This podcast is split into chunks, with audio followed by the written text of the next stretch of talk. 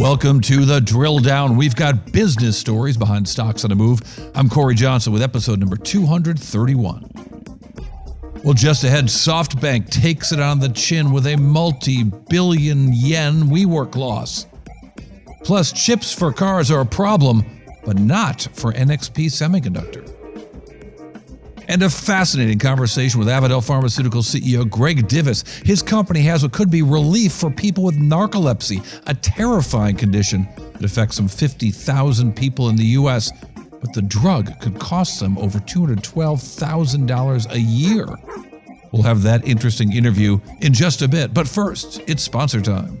The Drill Down is brought to you by Braintrust, a global talent network that matches highly skilled technical freelancers with the world's most reputable brands. Braintrust has helped clients like Bank of America, Goldman Sachs, Porsche, Under Armour, and more build agile tech teams fast at a fraction of the cost. Visit braintrust.com, that's B R A I N T R U S T.com slash drill down, and you can get 20% off if you use our link, braintrust.com slash drill down. I'm Cory Johnson. Welcome to Futurum's Drill Down, where we explain the business stories behind stocks and move. Joining me on a functioning mic, just like my functioning mic, Ben Wilson, who's been with the Drill Down from the start. Ben, uh, it's been a minute since we've been doing this. It has. It has been a minute. Sometimes I look at our episode count and think to myself, there's no way we've been doing it for that long. And then I think about how many years it's been. And I still think there's no way yes, I was, I was, I know. I was working on the script and I typed 231. I'm like, no, that's that can't be right. But it is. Speaking of, Cory, what stocks are you drilling down on today? Let's look at Clear Secure. Clear Secure trades with a ticker YOU with a market cap of about 3 billion. Shares were up 14% in the last week, but despite this week's rise, for the last 12 months, shares are down 19%. What's the story with Clear Secure? Well, Ben, you travel plenty. Uh, are you clear mm-hmm. TSA pre any of that? All of that? I travel enough that when I walk by it, I think to myself, "Man, I should have done that before this trip." but I haven't. I haven't done TSA. Pre. That's actually clear. Uh, that's actually a huge driver um, uh, with with um, with Clear is when the lines are bad at TSA pre, Clear gets a boost in signups, and that may be what they saw happen this quarter. So mm. the bull case on Clear was was this uh, this post COVID revenge travel. And the concern had been that maybe there's been an abatement of that. And yet, Q3 numbers out this week showed that uh, there, things were pretty strong. There are about 7 million of us Clear Plus members, people like me, um, although those people are probably better than me. But there, there, there are people like me who, who jumped to that Clear line. Um, they have had a 38% increase in revenue year over year, accounting to amounting to about $160 million in the quarter. 38% growth uh, uh, in their revenues and a 32% increase in total bookings. Now, that's way down from the 40% the previous quarter, but still strong with $192 million. So, again, 40% bookings growth down from 32% last quarter. Uh, and yet, I'm sorry, 32% booking growth down from 40% last quarter. And yet, um, a solid net income of, of 27 million bucks. And they issued a special dividend. They're going to uh, add to their share buyback. That sent the stock flying. Uh, but the big driver is long lines at the airport. And when TSA installed some new scanners earlier this year, it led to those lines. And that led to people saying, I can't take it anymore. I'm sending it for clear, which is exactly how I sent it for clear a couple years ago. Um, but those long lines uh, for the for regular people is good news for Clear's business. Here's Clear Secure CEO Caryn Seidman Becker talking about new hardware both for Clear and for the TSA. You might see some new hardware in the lane, which we're very excited about. But, you know, I think it's really important to know when you think about face first and customers not breaking stride, when you think about seamlessly integrating into TSA's hardware, that it should be materially faster and scalable from where we are today. And we're incredibly focused on that, right? We need to continue to drive our member experience forward in an at scale way. Travel's a mess and volumes are going to continue to grow. So the onus is on us to deploy this kind of technology, right? So face from fingerprint and eyes, not breaking stride, seamless digital integration into TSA hardware. And so next gen identity and face are the unlocks for that. And while I can't give you an exact second, what I can say is it's materially faster as well as scalable because we expect volumes to grow from here, going back to our 1 million more everyday theme coming in 2030, which is kind of around the corner. So there are concerns with Clear. There's there's hair on it, Ben, with uh, with uh, suddenly a lot of discounts, both credit cards and everywhere you sign, sign out of something, someone they're offering you a, a, teaser rate with Clear, maybe not a sign of strength. I don't know. Um, and Clear with other venues outside of the airport um, was long the bull case and remains so, but it hasn't taken off like some had hoped. Nonetheless, a strong quarter from Clear, um, although there may be clouds on the horizon. Yeah, I see what you did there. I see what you did there. Cory, what is your next drill down? I want to look at NXP Semiconductors.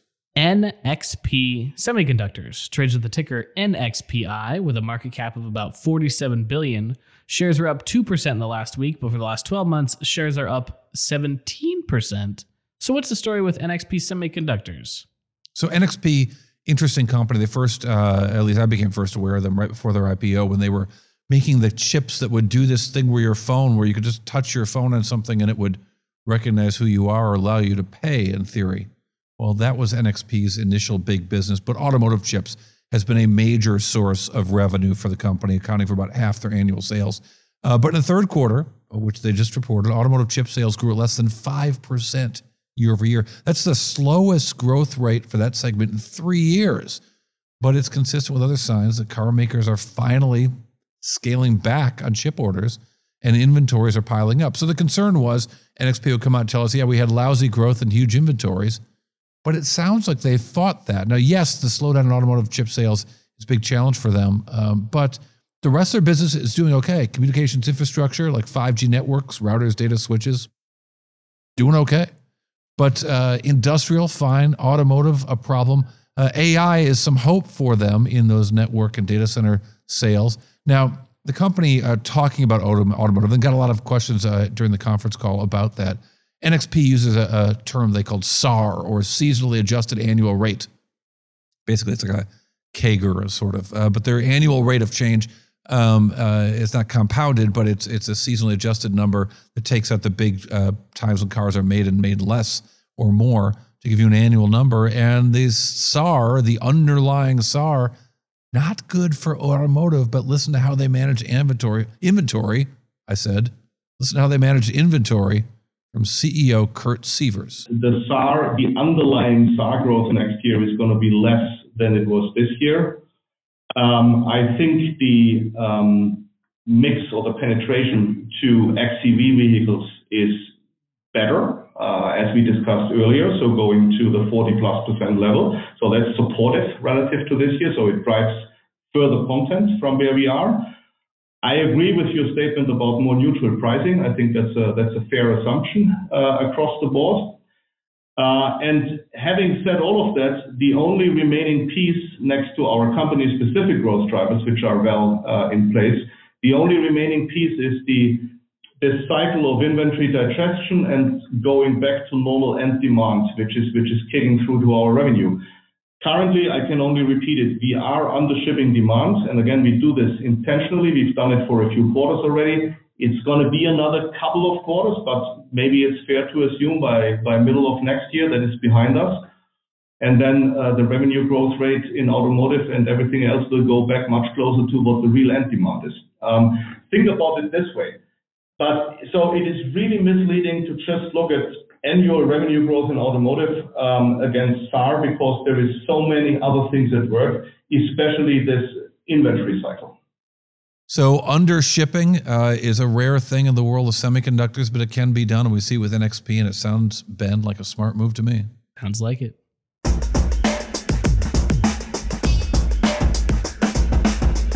Cory, what is your next drill down? Ben, let's look at the SoftBank Group. SoftBank Group trades actively as an ADR in the US with the ticker SFTBY. It's a monster with a market cap of about 61 billion Shares were flat this week, but for the last 12 months, shares are down 13%. So compare that to the S&P 500 up 10% in that time. What's the story with SoftBank Group? Well, the story is huge losses as the majority owner of the now bankrupt WeWork, um, the SoftBank Vision Fund, uh, Vision Fund One, um, lost a total of and you you can't say this number enough. Fourteen point three billion dollars on WeWork. They lost fourteen point three billion dollars. How much, Ben? Fourteen point three billion dollars on WeWork. 14.3 Now, in this quarter, uh, that entire loss is not recognized. Uh, for the quarter ended September 30, SoftBank said that they lost uh, 6.2 billion total for the company. That's the number, right? But uh, it was their fourth consecutive quarter in the red. Now, we don't want to confuse uh, this SoftBank, SoftBank Group, with the related but different company, SoftBank, SoftBank KK, that is a telecommunications company. And that is interesting in its own right. Also reported earnings this week. And that company is suffering from lower revenue per customer for the Japanese mobile phone market, really suffering ARPU's average revenue per customer. Well, those ARPU gains, growing pains, I should say, are a problem for SoftBank KK. And that amplifies, magnifies the losses at SoftBank Group because of these lousy investments, which include WeWork. Now, the company invested in uh, uh, in ARM, the semiconductor company that went public recently, one of the biggest, third biggest uh, um, IPO ever. Uh, it showed some gains for this quarter in their ARM investment, but only because they wrote it down before the investment. It's a bunch of um, I won't call it financial engineering, but it's a bunch of uh, accounting um, uh, changes that resulted in something that uh, uh, was a big loss before, but now it's a little better than the big loss. It's only somewhat less than a big loss, and now it shows up as a gain. And that means this quarter would have been worse. WeWork would have made things worse, but the uh, rewriting of the uh, ARM loss uh, made it look like a gain in this quarter. So uh, something of a gain in this quarter for ARM, uh, a huge loss WeWork, but again, 14.3 billion lost by investing in WeWork, and they could have got out of that with only about five billion lost uh, in uh, a couple years back in 2019, but decided no, we're going to double down here. We want to get more involved in WeWork. We're going to put another nine billion in, and that was all Masa Son, uh, Masayoshi Son, the the person who is the the the sun god of of uh, of um, of SoftBank Group. And so the SoftBank Group earnings were interesting this quarter, but I thought that um, you know there's, there's there's two investment funds. Vision uh, Fund One was this giant hundred billion dollar fund that made everyone's jaw drop just because of the size of it, and the Saudis who had a lot of money in it, and so on. Um, and uh, Vision Fund One uh, uh, had a certain investment style that that Masa Son says Vision Fund Two will not. And although it's a little dated, I wanted you to hear at least the translation of the live press conference that they had a year ago when these losses started to show up and the results started to turn sour for Vision Fund One. And Masa Son saying, Well, I just kind of went on instinct and I just kind of went, uh, you know, uh, like a baseball player. I didn't really know what I was doing. I just took a swing. I took some big swings. I thought that's what you were supposed to do. Now I'm going to try to get experts for Vision Fund 2. It's going to be different this time. I promise it's going to be this different this time. So here is the translation, the live translation from a few months ago, maybe a year ago, August of 2022, of Masa Son talking about how this time it's going to be different by translation. We been making a big swing and couldn't hit the ball. That was uh, happened in the Vision Fund One because my feeling was very strong. My emotion was very strong to specific uh, companies or business. So that's something that I learned.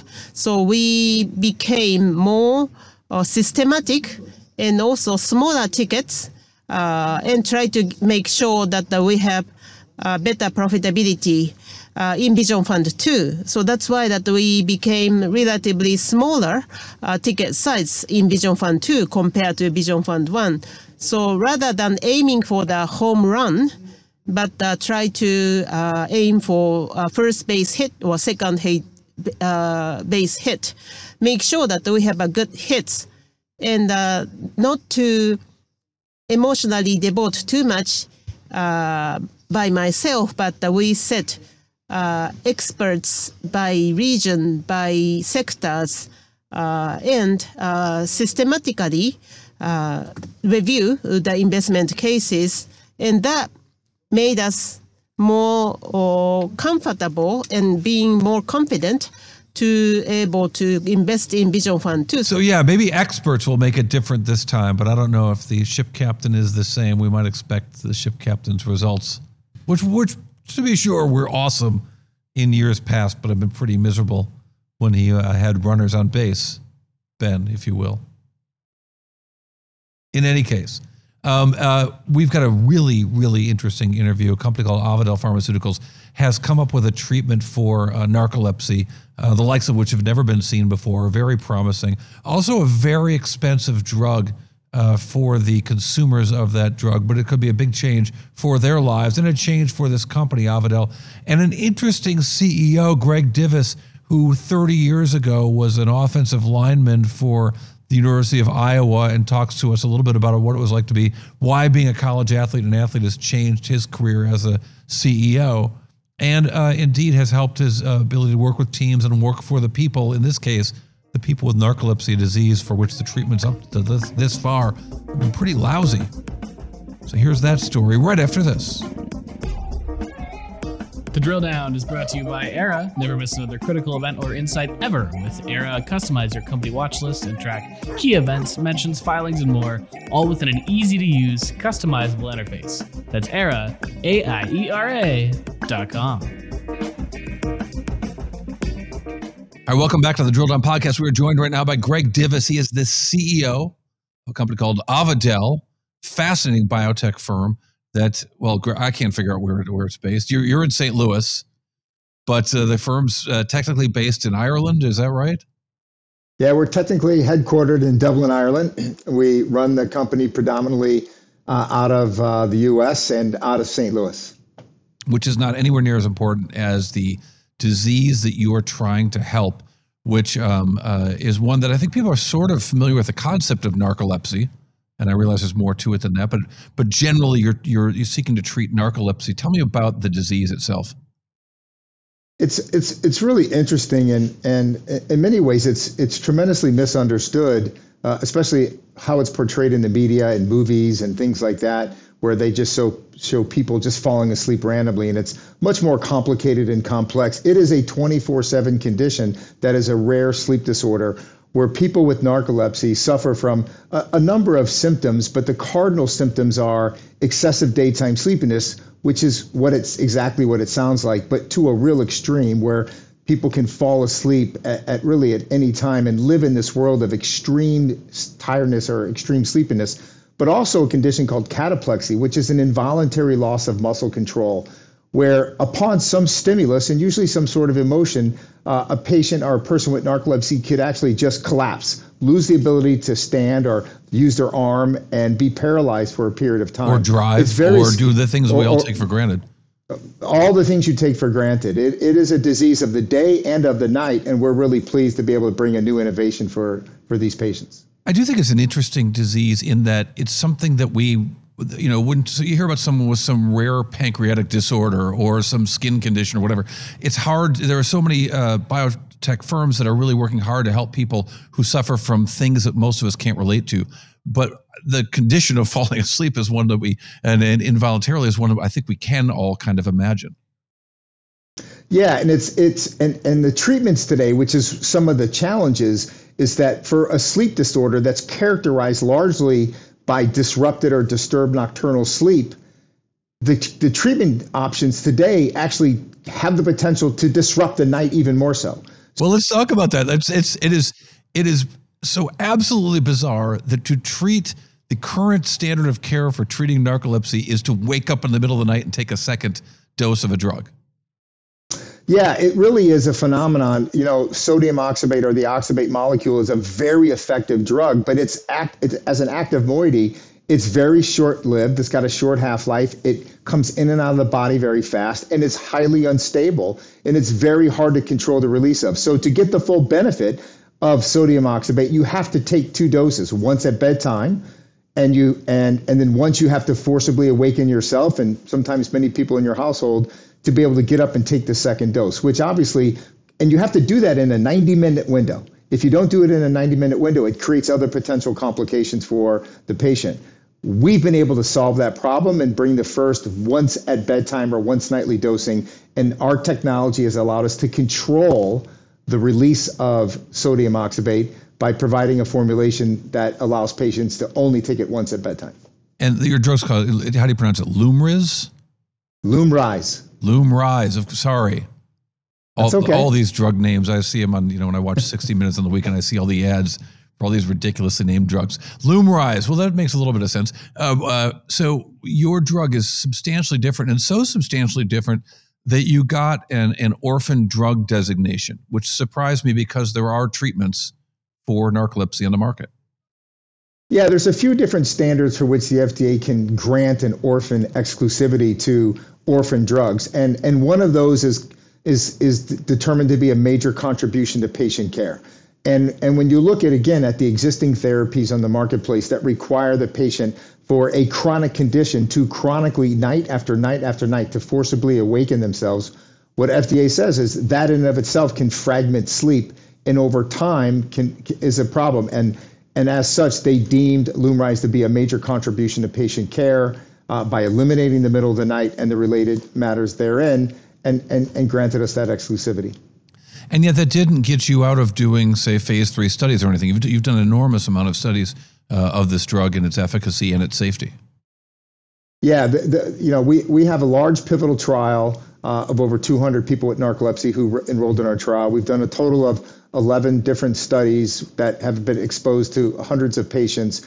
And, and, and the study was very compelling. And one of the big questions was will a once nightly treatment actually work? Or do you need the second dose in the middle of the night? And what we demonstrated by exposing the patient to the same amount of drug during the sleeping period, but in a more natural kind of release profile, uh, we were able to deliver highly statistically significant results. And we're seeing that bear out now with patients and people with narcolepsy who have gone on our therapy. And you uh, talked about in a recent conference call, talked about some studies where um, uh, sort of customer surveys, essentially, of people who were using competitor drugs uh, and who had fallen off of treatment. And maybe no surprise, the biggest reason they fell off treatment is because they couldn't get around to that second dose, or they found the second dose just as disruptive as, as having the disease itself. Yeah, we've done a lot of research to truly understand what we would characterize as the unmet need for these people with narcolepsy. And the single most important unmet need when it came to oxybate therapy was really eliminating the middle of the night dose, right? Because if you're not taking both doses, you don't get the full therapeutic effect. We have heard from people with narcolepsy that they, they miss the dose at times, or they take the dose, they have to struggle if they sleep to the alarm, or they wake up too early.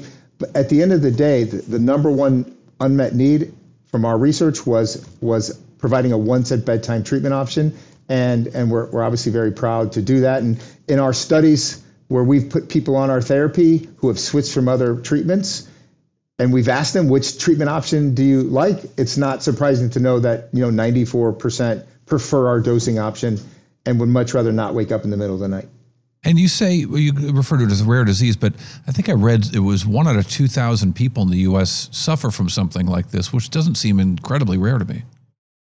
It's it's a it's a large orphan condition, relatively speaking, defined by the FDA as 200,000 patients or less. So, you know, we know today there's somewhere around, depending on which data source, 160 to 170,000 diagno- uniquely diagnosed patients with narcolepsy um, who are un- under care and under treatment. And to date, in large part for some of the, for because some of the challenges with the treatment of waking up in the middle of the night, a, a relatively small percentage actually get what is arguably the most effective treatment.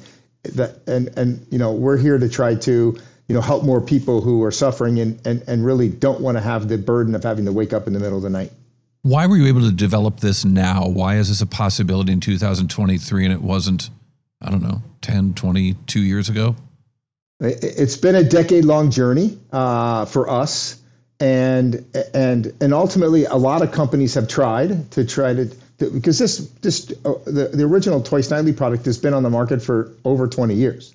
So it has people have tried to solve this problem, and it takes a very unique technology to be able to control the release profile, and, uh, and, and also at the same token deliver the amount of drug during the dosing period that is required to give the therapeutic effect. And our company, although we like to describe ourselves as a 30 year startup because now we're in the market with our first real product launch using our technology, was founded on the basis of a drug delivery technology platform that's been its first 20 plus years doing that work for other companies. we've turned that technology in house, and you know, coming out of it first was this important treatment for narcolepsy.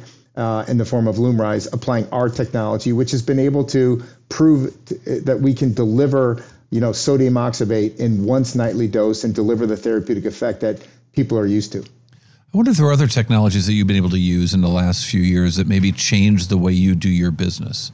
Even information technology, the able to, ability to monitor studies, the ability to to uh, you know be on top of your results, the ability to market your drug, the ability to find people for the test. I would imagine there are just general information technology tools that are available now that weren't uh, too long ago. Well, we uh, we've come a long way in my 34 years in this business, from using a phone book to find who you need to go talk to, to uh, or a yellow pages ad, to really sophisticated data analytic tools, predictive modeling tools. You know, using you know uh, artificial intelligence, AI, and big data to really help you understand where's the right place to go, who's the most likely patient who's going to respond favorably to your treatment uh, who's the what is the next best thing to do to try to educate a patient or a physician or a healthcare provider on our treatment to help them offer you know new options for patients?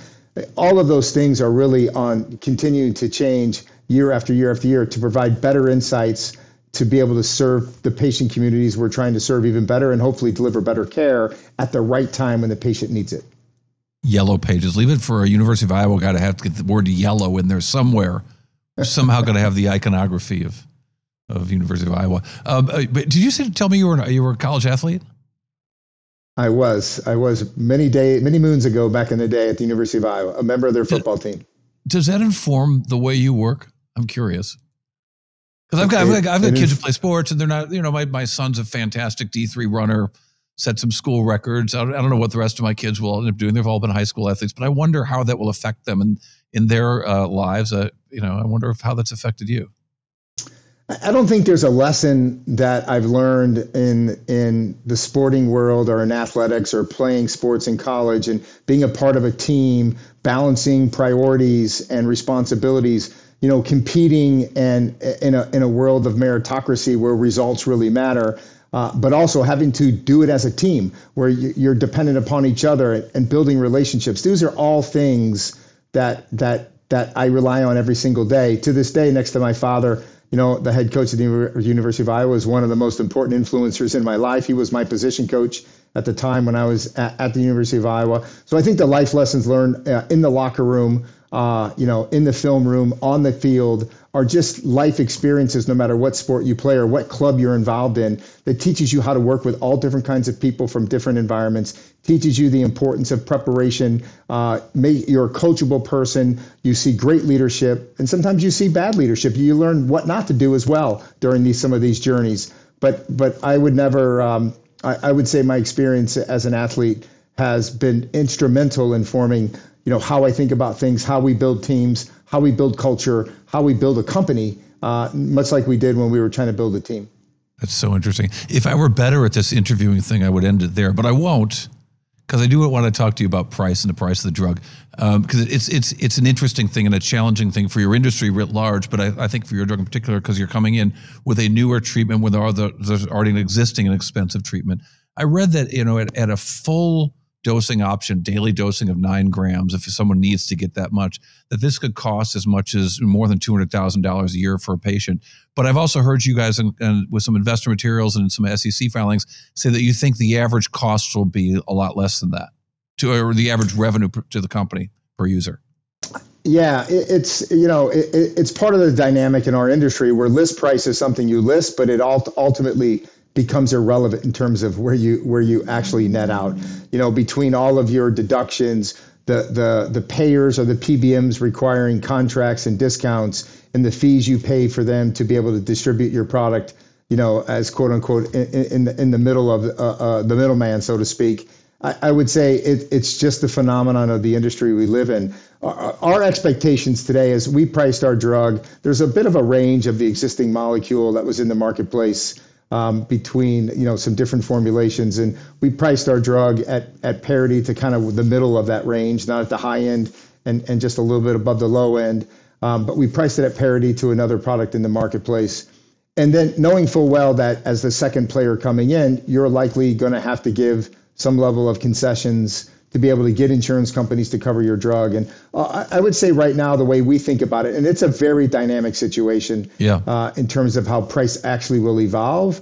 But we're seeing price, you know, ultimately settle in at a, at a meaningfully lower rate than than that list price. And equally as important is we've put in the programs and services to support the patient community, whether that's in the form of you know zero dollar out of pocket cost or uh, patient assistance programs where uninsured or underinsured or or uh, people who have uh, certain economic sta- you know thresholds where they can't afford the drug where we provide it for free so we certainly are doing all we can to ensure that every, anyone who's eligible and wants to go on Lumryz has the opportunity to go on Lumryz. In the last conference call, I think uh, you were talking about one what 120,000, 125,000 per uh, kind of an average revenue to the company per user? Yeah, that's a, that, that that's a that's a, just a guidance right now from a yeah. modeling standpoint. I think it's uh, you know you know that puts us kind of at parity to where the other products are in the space right now.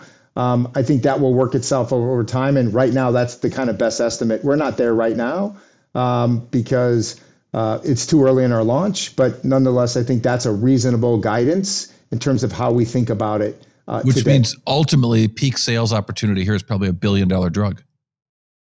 Well, the opportunity certainly presents itself uh, based upon the unmet need, the patient population, and all the work we've done to really educate and understand the needs in the marketplace. So we all have always believed it's a billion dollar opportunity, and it requires us to really execute incredibly well and serve this patient community the way they need to be served. Would that include uh, possible treatments that you're not approved for yet, like pediatric? I mean, it's it's bad enough trying to wake yourself up in the middle of the night, trying to wake up a kid with these problems in the middle of the night. another problem. Uh, it's a real, it's a really interesting question and comment, and quite insightful. We hear as as much from parents who have children with narcolepsy as we do from adults with narcolepsy, asking us when we are going to be able to pursue, you know, or they could be available for pediatric patients. And we're pleased to announce that two days ago we filed our supplemental application to the FDA to seek approval for the for, for the pediatric uh, population for Lumryz. So it's really important for us to ensure that anyone who's a potential candidate are eligible uh, to go on Lumryz, that we do the work to demonstrate that, that our drug can help them and, and then pursue the right regulatory pathway. Fascinating story, fascinating company. Uh, Greg Divis, we really appreciate your time joining us here today. Thank you for thank you for having us having yeah. us uh, on your on your on your podcast. Great stuff, and that's not all. We'll hear about uh, the company uh, today. We talk a little more, more about Avadel with the bite, the one number that tells us a whole lot. Right after this. The Drill Down is brought to you by Braintrust, a global talent network that matches highly skilled technical freelancers with the world's most reputable brands. Braintrust has helped clients like Bank of America, Goldman Sachs, Porsche, Under Armour, and more build agile tech teams fast at a fraction of the cost. Visit braintrust.com slash drill down to learn more. That's B-R-A-I-N-T-R-U-S-T dot com slash drill slash drill down. And if you use that link, you'll get 20% off.